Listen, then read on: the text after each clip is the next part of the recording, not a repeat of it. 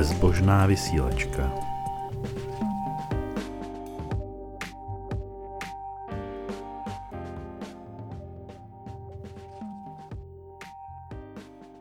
Ahoj, dobrý večer. Já tu mám dneska dalšího zajímavého hosta, je jim Míla. Ahoj. Míla má takovou zvláštní zkušenost z toho, že jeden čas býval eh, svědkem Jehovovým a já se na to samozřejmě hrozně chci zeptat. Než se dostaneme k tomu, že jsi bývalý svědek Jehovy a jak se ho tam tu odcházel, tak by mě zajímalo, jak se k tomu prosím tě vůbec dostal. To je taková poměrně dlouhá historie, protože to jsem byl ještě dítě, bylo mi 8 let, kdy k nám na vesnici eh, začali docházet jedni z našich sousedů.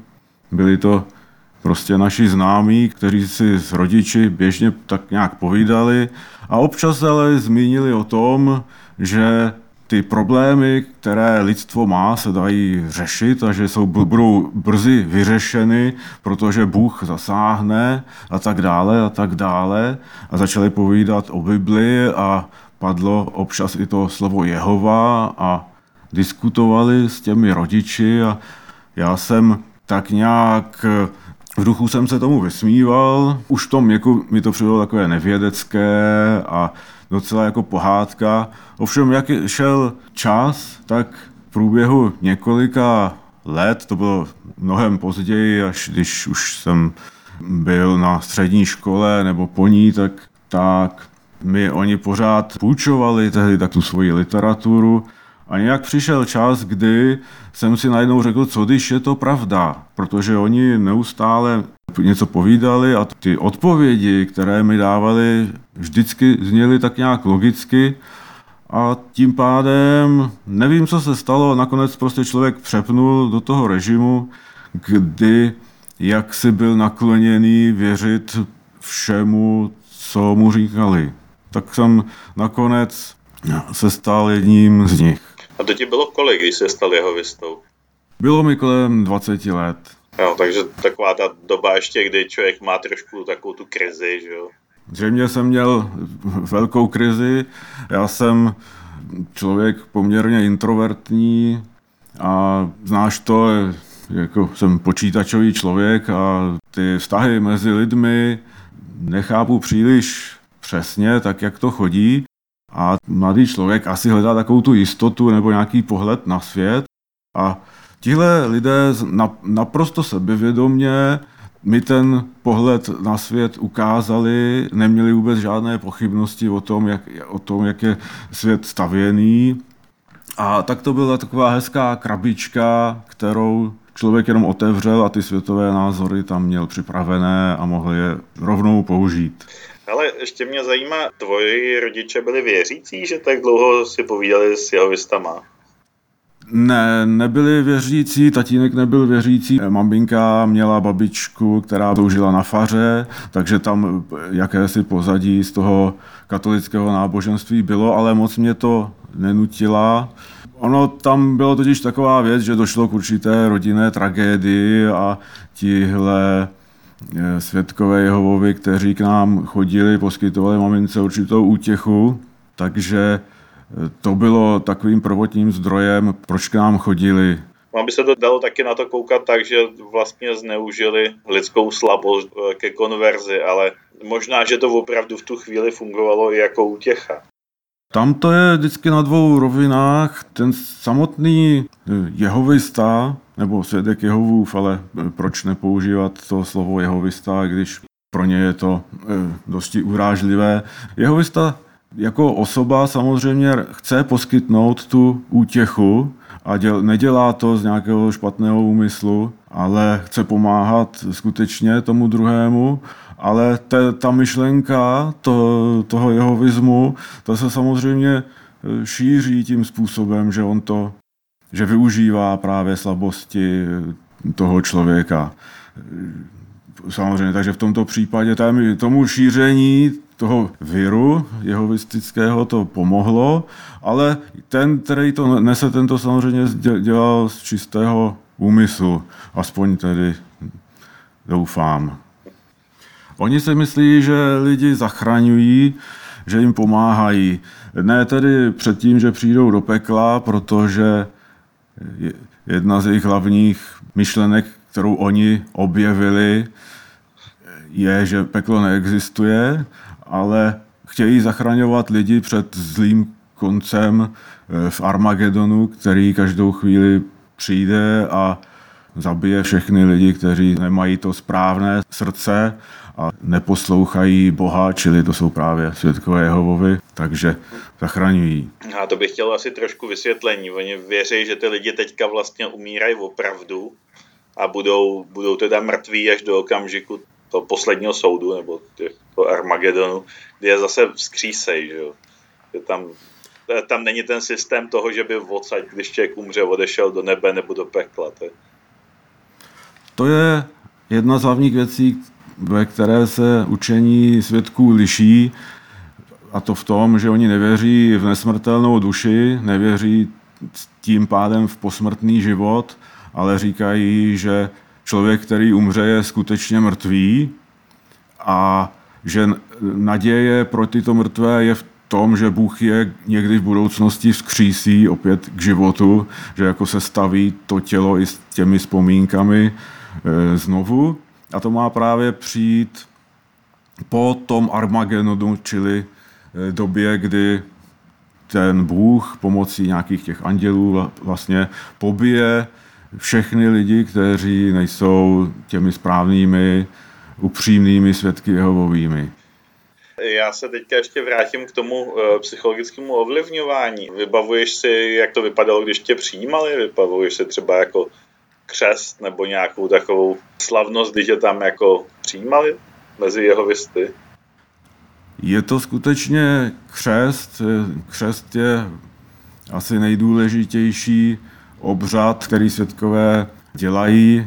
Oni obřady vlastně příliš neuznávají. Řekl bych, že snad dva je ten počet obřadů, které oni skutečně dělají, pokud bychom mluvili o jakési ceremonii. A křest je velmi důležitý tím, že se člověk opravdu oddá tomu Jehovovi a oddá mu svůj život. Ovšem u jehovistů není křest e, začátek, ten křest přichází až když e, ten zájemce, který se zajímá o to a je nakloněný k tomu, podstoupí dlouhou dobu studia to samozřejmě takzvaného studia Bible, které trvá měsíce, ale samozřejmě to není studium, je to vlastně postupná manipulace pomocí dané knihy jehovistů, která se společně čete a jsou tam eh, podsunuté odpovědi na všechny eh, důležité eh, otázky náboženské i morální a až po této době člověk sám musí vyjádřit o své odhodlání stát se plnohodnotným členem a pak tedy následuje křest. A ten křest, vám eh, si to většina lidí nepředstaví, protože většina lidí nejsou jeho věsti a nebyli. Eh, jak to vypadá? Na to samozřejmě taky jeho věsti přišli, jak je to správně, protože vlastně jeho věsti jsou takový badatelé, kteří obnovují, takhle si to myslí, že obnovují tu pravou víru a to pravé eh, náboženství z Bible. Takže přišli na to, že křest znamená ponoření. Čili pokud jste poštěn jako svědek Jehovův, to znamená, že musíte být eh, ponořen pod hladinu nějakým členem toho sboru, či nějakým starším, který prostě křtí. Starší, to jsou rada starších vede ten sbor. A my v současné době to známe ze sjezdů jehovistů na stadionech, kde jsou ty bazény a tam jsou tedy křtěni na krátkou dobu, na krátký okamžik ponoření celý eh, pod vodu jinou osobou. Ale v mém případě, protože se to dělo ještě za doby končícího minulého režimu, tak to bylo u nás v bytě, v koupelně, ve vaně, takže si představte tu situaci, kdy jsem jaksi v plavkách obklopený několika lidmi v oblecích a kravatách, kteří nahlížejí do té koupelny a ten jeden z nich mě tedy drží a strká v té, v té vaně pod vodu a e, pak mě tedy gratuluje a všichni jsou dojati a radostně se usmívají, že je tady nový bratr. Ale ono to fungovalo, že jo? Fungovalo to i na tebe. Takhle, když to slyším, tak se tomu směju, ale tenkrát to fungovat muselo.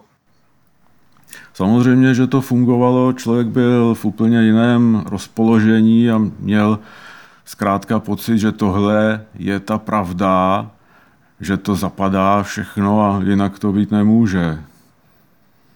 Vzpomínáš si na takový situace, já nevím, jestli jsi to zažil, ale takový to utvrzování ve víře, když člověk jako měl nějaké pochybnosti, jak jako se snažili z toho jako ho trošku vybruslit nebo ovládnout. Stalo se ti to někdy? Pochybnosti přišly poměrně brzy, protože já mám takový nedobrý zvyk o věcech přemýšlet a jak šel ten čas a rozebírali se další věci, tak člověku některé věci samozřejmě vrtaly hlavou, proč je to zrovna takhle. Ale jakmile to člověku zavrtá hlavou, tak už si řekne pozor, mám pochybnosti, dělám něco špatně, protože přece vím, že tohle je pravda a když bych měl pochybnosti, tak by se to přece nelíbilo Bohu. Takže okamžitě člověk ty pochybnosti potlačí.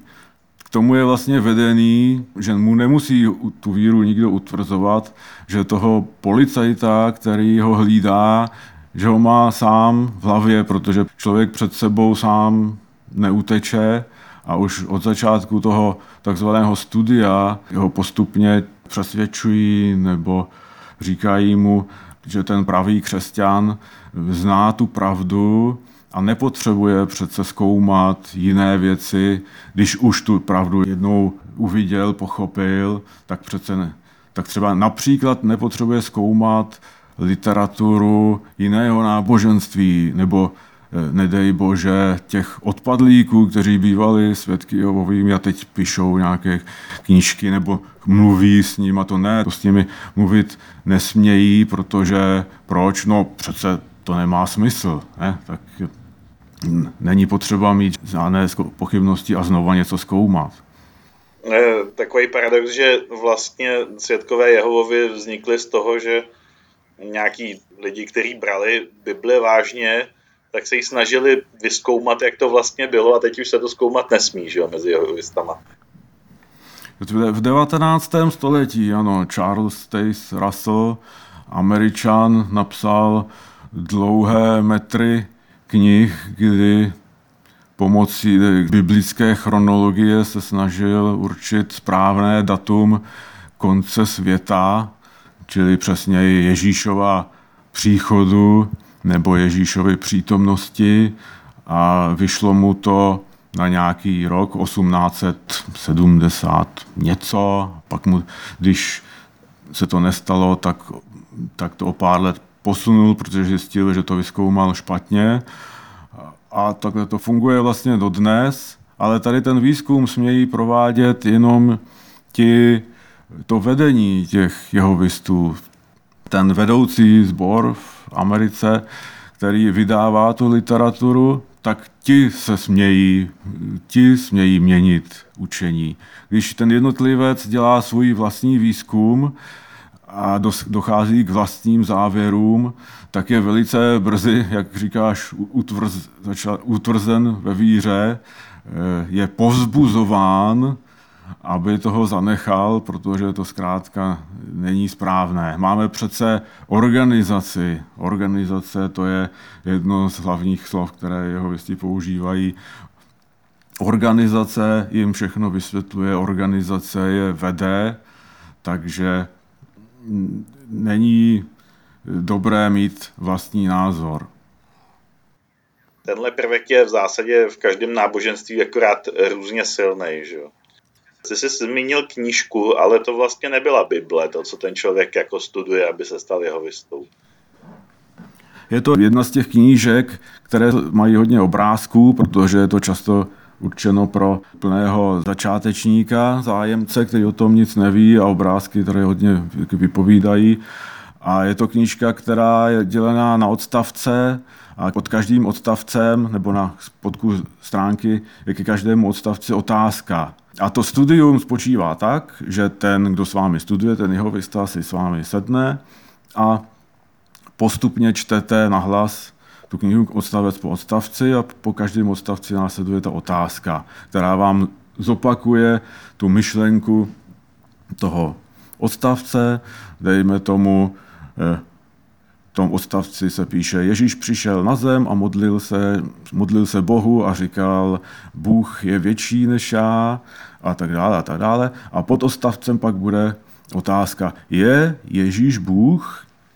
A samozřejmě je potřeba odpovědět, ne, není Bůh, protože, protože sám Ježíš říkal, že Bůh je větší než on, takže Ježíš nemůže být Bohem. No, čili je to podložené Biblí, třeba se najde skutečně, kde to v té Bibli tohle to řekl, protože máte tam samozřejmě odkazy na Bibli, což je důležité. Vždycky vám řeknou přesně daný verš z Bible, kde tady tu myšlenku najdete, kterou si máte i přečíst, abyste tomu věřili, protože přece je to pravda. Oni vám nelžou. Takže získáte si naprostou důvěru a získáte to správné učení, o kterém jste přesvědčen, že to tak je a jinak to být ani nemůže.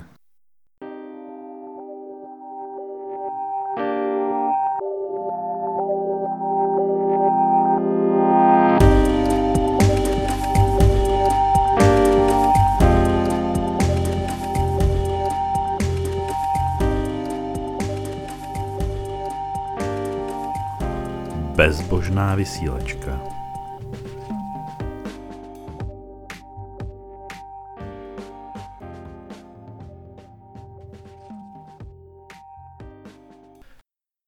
My jsme si trošku probrali, eh, jak se vlastně k tomu dostal a co si tak jako ty jeho věsti představujou. A možná teda bychom se měli dostat i k tomu, jak si přestal být jeho věstou. Jak to teda bylo? Já jsem měl v průběhu času pochybnosti. Měl jsem pochybnosti jednou a cítil jsem se dost špatně, protože dost špatně prostě několik dní nebo týdnů trvaly moje, moje velké pochybnosti, ale strašně mi to vadilo, protože jsem měl pocit, že nejsem silný ve víře a cítil jsem se jakoby v prázdnu, že něco ztrácím, že něco opouštím a nakonec mě bylo, nakonec jsem se nějak, nějak přesvědčil, že nedělám dobře a vrátil jsem se do toho původního stavu. Ty, tenhle stav jsem měl ještě jednou, kdy opět nastaly pochybnosti a začal jsem jakoby hledat i nějaké jiné vysvětlení nebo jiné náboženství. Dokonce jsem naštívil, protože samozřejmě hned se toho chytli nějaký jiní známí, kteří byli v, jiné, v, v jiném náboženství, v jiné víře křesťanské, takže jsem naštívil jejich schromáždění.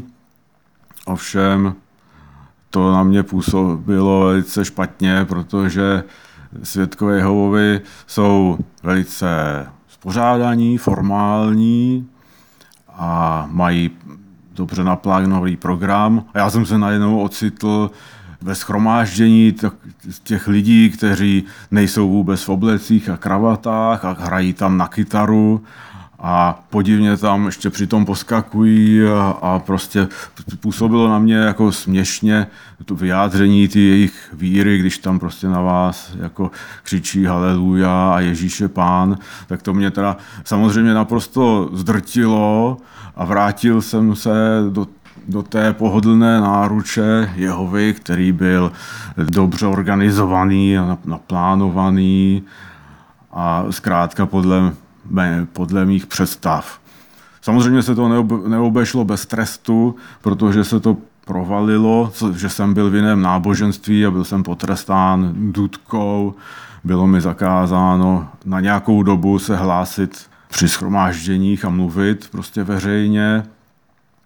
Čili to bylo nápravné opatření, které mě mělo přivést na, do, do toho správného stavu. Čili opět jsem byl tam, kde jsem býval. A pak jednoho dne, opět po nějaké době se stalo něco velice zvláštního a na ten okamžik si pamatuju velice přesně, že to bylo v úterý dopoledne, kdy jsem byl zrovna doma. Pracoval jsem doma na počítači, když tu prostě z čista jasna najednou ten pocit, o kterém jsem mluvil, že prostě víte, kam zapadáte, že nechcete od toho odpadnout, že víte, jak to přesně je, tak najednou se to obrátilo a najednou jsem si uvědomil, jak to je. Že prostě oni nemají pravdu, že to není to, ten objev žádný, že nemusím prostě trvat na tom, že když je opouštím, takže to je něco špatného, protože není, že to je to nějaký výmysl člověka. Takže najednou to prostě ze mě spadlo a věděl jsem, že už mi to nevadí, když od nich odejdu. Čili je to zvláštní a jsem rád, že se to stalo. Nevím, co mám říct, snad díky Bohu to říct nemůžu. Takže se, přesto, přesto jsem rád, že jsem z toho nějakým způsobem vypadl. Možná, když ten můj mozek už prostě byl tak zmanipulovaný, takže snad nějak jiný orgán v těle, žaludek nebo srdce nebo střeva, nebo co se rozhodli, že prostě už to takhle dál nejde a ukázali mi, jak to je. No, e, nicméně dal jsem si ještě pár dní na to, abych jako se mi to rozleželo v hlavě a pak jsem zašel za starším zboru, jedním ze starších zborů, abych mu jako řekl, že už nebudu aktivní. Ono totiž, ono totiž odejít od jehovistů je na jednu stranu velice těžké a na jednu stranu velice lehké. Lehké to je proto, že oni vám říkají, Přece víš, že nikdo tě nedrží, kdykoliv můžeš odejít. To je každého dobrovolná věc, kdykoliv můžeš odejít. A tak, tak to skutečně je, jenže na druhé straně ta psychická bariéra, kterou člověk musí překonat, ten policajt v hlavě, ten to je to nejhorší, to je ta nejvyšší překážka, kterou člověk musí překonat. Protože když nepřesvědčí sám sebe, prostě nezmění ten svůj způsob myšlení, tak ta bariéra mu zkrátka nedovolí, aby odešel. Mně se to teda díky bohu stalo, že jsem už za tou bariérou se ocitnul a tak opravdu bylo poměrně lehké odtamtud odejít. Já jsem přišel k tomu staršímu a říkám, že už nechci být aktivní a on teda říkal, že to budou muset, jestli si to dobře pamatuju, říkal, že to budou teda muset probrat, protože já se jaksi pořád vzdaluji a vzdávám se růzví, různých svých eh, povinností, které mám, tak jsem jaksi rovnou řekl, že mě nemusí probírat, že prostě odcházím. A odpovědí bylo, že dobře, to přece víš, že každý může kdykoliv odejít, ale musíš to dát písemně a podepsat. Říkám, já nic podepisovat, já nic podepisovat nebudu, prostě odcházím. Na to mi bylo řečeno, že když to tedy nedám písemně, když to teda nepotvrdím, tak se budou muset sejít bratři, čili starší, a posoudit mě. To by znamenalo, že oni vyloučí mě. To jsem teda nechtěl, tak jsem řekl, dej mi kus papíru a Napsal jsem tu správnou holou větu, která se v takových případech píše. Opouštím společenství svědků Jehovových a podpis. No a tím to bylo všechno hotovo. Na druhé straně ten, který odejde od jehovistů, tak, jak už jsem o tom říkal, svědkové Jehovy nesmějí mluvit s těmi odpadlíky, tak já jsem se teď stal tím odpadlíkem, někým zlým, který opustil, vlastně zradil, že byl jsem teď Jidášem, takže jakmile přešly dva, tři dny, kdy už to bylo oznámeno v tom městě na schromáždění sboru ostatním, tak v tom okamžiku mě, pokud jsem je potkal, tak už mě nepozdravili a dívali se jinam. Takže ti lidi, kteří byli vaši nejlepší přátelé, kteří se nazývali bratry a sestrami, tak najednou jste pro ně vzduch a nevědí o vás. Pamatuješ si ještě, co byly ty první pochybnosti, jak jsi říkal, že jsi měl takové ty pochybnosti. Co tě k tomu přivedlo a co to bylo? Hm, to je zajímavá otázka. Těch, těch věcí je tak nějak hodně. Ono, když je člověk zájemce, nevím jak ostatní, ale já, když jsem četl Bibli, tak jsem si postupně psal nějaké poznámky, otázky, které chci vždycky zodpovědět. A než se, ovšem pak se ukázalo, že oni je zodpovědět neumí, ale to už byl člověk tak daleko v tom procesu, že už mu to vlastně nevadilo. A co se týče těch, těch pochybností, možná jeden příklad.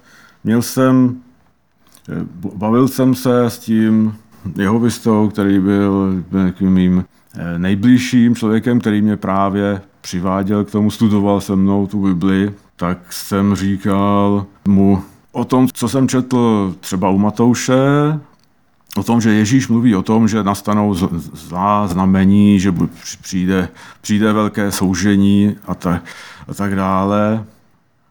Říkám, to mi připadá jako Armagedon, když to nastane při tom Armagedonu. To je prostě, jak začnou ty lidi umírat a tak dále, proto při tom, při tom soudu toho Armagedonu. A my teda říkáme, že tohle se vztahuje od roku 1914 na nějaké potíže, které měly nastat na světě. Protože jeho věsti říkají, že čas před tím Armagedonem se bude vyznačovat velkými neštěstími ve světě, válkami, zemětřeseními, epidemiemi samozřejmě. A já říkám, to mi nepřipadá, že to stahuje. Tady vidím úplně nějaký boření, že to je až jako přímo ta boží válka. A on mi vysvětlil, ne, ne, to prostě, to je ten čas toho konce od roku 1914. A to bylo, to byly ty moje pochybnosti právě v tom jednom období pochybností, a když jsem se teda uklidnil a vrátil se, tak on mi říkal, víš, ty si tehdy mluvil úplně zvrácené věci. Jo, čili mluvil jsem věci, které vůbec té Bibli teda nebyly a mohli vědět jenom vlastně, vlastně nevěřící šílenec.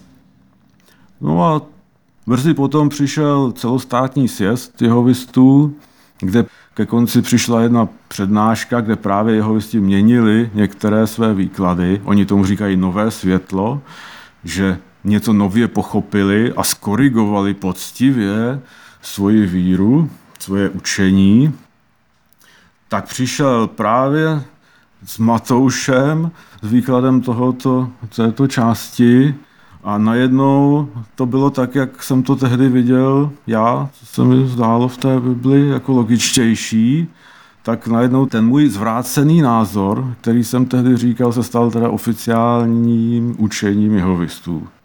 Jsi předešel eh, reformu jehovistů, no příliš. To máš štěstí, jako v jiných církvích se za to dřív upaloval. Ty jsi říkal, že teda ten odpadnuvší jehovista, teda ten ex-jehovista vlastně ztratí naraz celou tu, tu skupinu těch jehovistů kolem sebe. A jako já chápu, že ses nebál toho, že bys neměl pravdu, protože v tu chvíli už ti bylo jasný, že to asi pravda úplně není. Ale na tvém místě bych se asi bál, že opravdu se odstnu v takovém vzduchoprázdnu. Jako kolem sebe nebudu mít žádný lidi.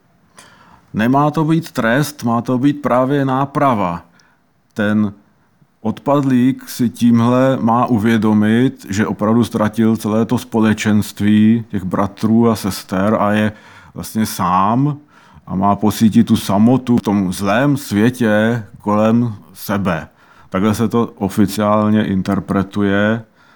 Důvod je samozřejmě jiný, aby se ti odpadlíci eh, nemohli stýkat s těmi a přesvědčit je o své pravdě, říkat jim své zkušenosti, to samozřejmě sekta nemůže dovolit, proto se musí tihle lidé naprosto izolovat a pokud už si dovolí třeba i napsat něco, tak se to nesmí číst.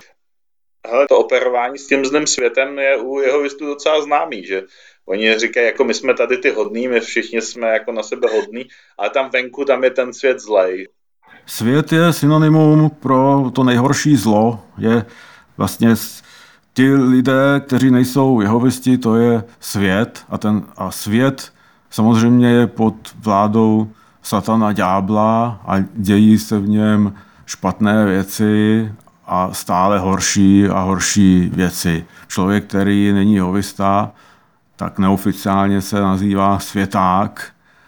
To se jim samozřejmě nesmí říkat, že jsou světáci, případně kozlové, a nejsou to ti hodné ovce, ale svět je pod vládou satana, je, je špatný a to znamená, že když najednou, když věříte tomu, že ten jediný zdroj toho, té pravdy a toho života vlastně, těch životodárných pravd je organizace jehovistů, tak když to od ní odříznu, tak vám to pochopitelně velice vadí. Mně vadilo i to, když tehdy jsem byl potrestán tou dudkou, která vlastně spočívala v tom, že jsem se nesměl hlásit a mluvit moc s ostatními tak to jako velice, velice mi vadilo. Ale když už pak tomu nevěříte, že oni jsou tou jedinou pravdou a zdrojem, pokud můžu mluvit za sebe, tak v tom případě už mě to nevadilo. Naopak, když jste jehovistá, tak jste samozřejmě lásky plný člověk, plný odpouštění a tolerance a všechny ty chyby na svých spolubratrech nevidíte nebo nesmíte vidět a musíte je mít rád. A mě docela vyhovovalo, že už některé z nich rád mít nemusím, protože jejich chování mě dost vadilo a iritovalo a tak jsem si o některých už v klidu mohl pomyslet, že jsou to blbci. To je hezký. A ty si teda říkal, že jsi v zásadě introvert, takže možná ti ani nevadilo, že těch lidí kolem tebe nebylo tolik, ale přesto člověk nějakou společnost hledá. Eh, jak jsi to řešil tohleto? Je to tak, vzpomínám si, že jsem se i svěřoval svému šéfovi v práci, který byl i dost můj kamarád, takže asi budu potřebovat v tomhle nějakou pomoc, ale ukázalo se, že to nebylo vůbec těžké. Jsem sice introvert, takže eh, v tomhle to mám výhodu, ale moc my, nespomínám si, že bych s tím měl moc velké potíže. Mluvil jsem dál s, s příbuznými, se sousedy a bylo od těch lidí, mnoha z těch mých známých, které jsem měl, bylo hodík hezké, že mi neříkali, že jsem blbec, že jsem byl, že jsem býval jeho vistou, ale říkali mi, že jsem hrdina, že se mi podařilo tamtud odejít. Takže tím cítím takovou vděčnost, že eh, tohle to mi řekli, i když samozřejmě pravdou je ta první varianta. Možná je pravda v obojí. Možná je hrdina ten, kdo dokáže zvítězit nad vlastní hloupostí. Děkuju.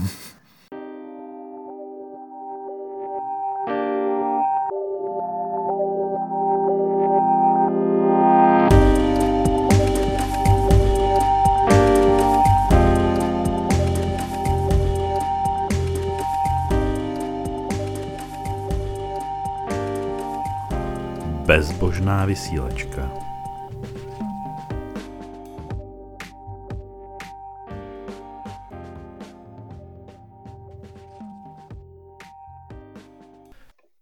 Mílo, mě to překvapilo, že si byl jeho jistou ani ne tak kvůli tomu, že by si někdy v životě nemohl být věřící, ale já tě znám jako člověka, který se hrozně moc zajímá o kosmonautiku, vesmír, hvězdy, prostě takové ty věci, které existují neuvěřitelně dlouho a v neuvěřitelných vzdálenostech. A jeho věsti jsou kreacionisti, že jo? Ty mají opravdu spočítaný čas od toho počátku světa do dneška. A absolutně si neumím představit, jak se s tímhle vyrovnal. Já když o tom přemýšlím, tak taky si to neumím představit. Právě v těch osmi a dál deseti letech, možná až později, když tam ti sousedi začali chodit déle, tak pořád se mi to právě zdálo divný, že by ten svět jako stvořil Bůh a že by všechno takhle řídil, ale tak nějak, když jak šel ten čas, tak jsem eh, tedy souhlasil s tím jejich učením a tím pádem i se stvořením, protože oni jsou skutečně kreacionisti tvrdí, eh, bez jakékoliv možnosti, že by se, to, že by se život mohl vyvíjet. Prostě Bůh stvořil zvířata podle jejich druhů a tak to zůstává a jinak to být nemůže a druhy se nemůžou měnit jeden v druhého. A samozřejmě přijde kniha. Není to nic ve vzduchu přijde kniha od jehovistů, která je krásně barevná, obsahuje spoustu obrázků, které vás přesvědčí o tom, jak je ten svět složitý, jak je složitá příroda, jaký, jaké úžasné věci život přináší. A začne vám vrtat hlavou to, že opravdu, jestli to někdo eh, nevymyslel, protože Oni přijali tu myšlenku inteligentního designu, že jo. Čili ukazují vám obrázky, jak jsou perfektně stvoření ptáci, zvířata, jak mají oběhový systém, jak je strašně složitá buňka, kolik mechanismů v tom funguje a i to, jak země koule je ve přes, přesné vzdálenosti od slunce a tak dále. A tím pádem vás tak nějak přesvědčí, že to nemohlo být samo. Takže sám, si, sám jsem trošku v rozpacích, jak, jak, to, jak jsem to mohl vnímat, abych, že jsem skutečně mohl přesvědčovat lidi o tom, že to je takhle, ale pokud vám dávají stále ty argumenty, které obsahují jenom ty, ten inteligentní design, a neukážou vám tu druhou stranu, že, tak, tak ten člověk tomu asi začne věřit, protože v těch knihách jsou samozřejmě citovaní také vědci, no vědci, že těch, ten jeden nebo pár těch vědců, který tomu věří a jsou právě takhle zneužívány ty citáty pro podporu eh, i, i tohodle. Ale a potom všem, eh, jak vidíš sebe u těch jehovistů? Jako obracel si tam nějaký lidi na víru? Povedlo se ti obrátit nějaký lidi na víru? Jsi přesvědčený, že to bylo dobrý? Nebo jak by se zhodnotil? Já jsem byl bohužel dost aktivní, takže hodně lidí jsem naštívil, ale na druhou stranu myslím si, že nejsem moc přesvědčivý, takže jsem jich příliš nepřesvědčil. Pravda, vedli jsme taky to domácí biblické studium, které se mnou dříve vedl jiný jeho vysta, tak já jsem je vedl s jinými, ale naštěstí nevím o tom, že by se někdo díky tomu, že by dospěl až do toho křtu. Pravda, potkal jsem jednu paní, kterou jsme studovali, a ta říkala, že od nich odešla. To se mi ulevilo. Takže ty se vlastně oddech, že jsi byl eh, špatný jeho vista. Jsem rád, že jsem byl špatný jeho vista. to je krásný. Ale a ještě na jednu věc se tě zeptám. Dneska by si řekl, že jsi ateista nebo něcista, nebo jak, jak by ses viděl v tom světě? Mně občas píšou lidi, jestli jsem úplně zanevřel na křesťanství. Zrovna nedávno mi někdo napsal, že je škoda, že světkové Jehovy mě vlastně znechutili tu křesťanskou víru, protože to je přece skvělý náboženství, je to něco pěkného, proč od toho odpadávat celý, proč se stávat nějakým ateistou, tak jsem mu odpověděl, že tuhle otázku příliš nechápu, proč bych měl, když se, se mi podařilo vymanit se z jedné ideologie, hned skákat do druhé, podobné. Takže v současné době, nevím, jestli se chci nějak škatulkovat, ale řekl bych, že jsem ateista. Takže vysloveně jde o to, že ti ty ideologie už připadají, nebo náboženské ideologie připadají hodně podobný v tomhle. To hlavní poučení beru takový, že jakmile se objeví nějaká nálepka, nějaká krabička, tak hned eh, ve mně zabliká poplašný signál, pozor, mohlo by to být zase něco, čemu se přizpůsobím, co otevřu a bude to nějaké hotové přesvědčení. Ne, a to se nejedná jenom o náboženské přesvědčení, to může být i politické přesvědčení, proto nerad říkám, že jsem nějakého náboženského, filozofického nebo politického zaměření. Možná to je špatně, ale raději žádné termíny nepoužívám, ať by se mluvilo o eh, ateismu, pravičáství nebo jiných eh, termínech, tak raději si to předem všechno přeberu. Já děkuji za námět, myslím, k docela velkému zamyšlení. Já děkuji za otázky. Přeju hezký večer a dobrou noc. A slyšenou.